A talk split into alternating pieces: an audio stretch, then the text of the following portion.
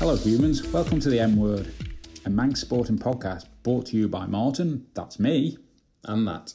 That's him. This podcast will be brought to you on a regular basis about Manx sport, uh, which is a passion of both both ourselves.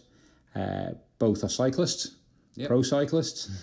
Uh, in our spare time between uh, family and work, etc. Matt spends a lot of time on Zwift uh, in the cyber world, uh, the dork that he is, and uh, I prefer to get out with the fresh air, meet people, and talk to human beings. Isn't that right, Matty? Yep. Uh, so the plan for the podcast, like I say, is to talk Manx sport, grassroots, people you may never have heard of, how they get on, how they how they work their sport and life balance.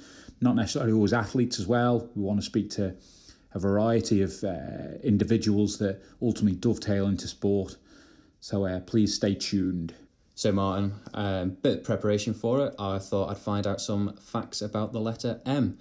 So, did you know it's 13th letter of the alphabet? So, 13th letter could be unlucky for some, but not for us, don't worry. Okay. In Roman numerals, do you know what M is? Uh, a thousand? Yes, co- correct. Okay, so M is the M is actually a character from James Bond as well.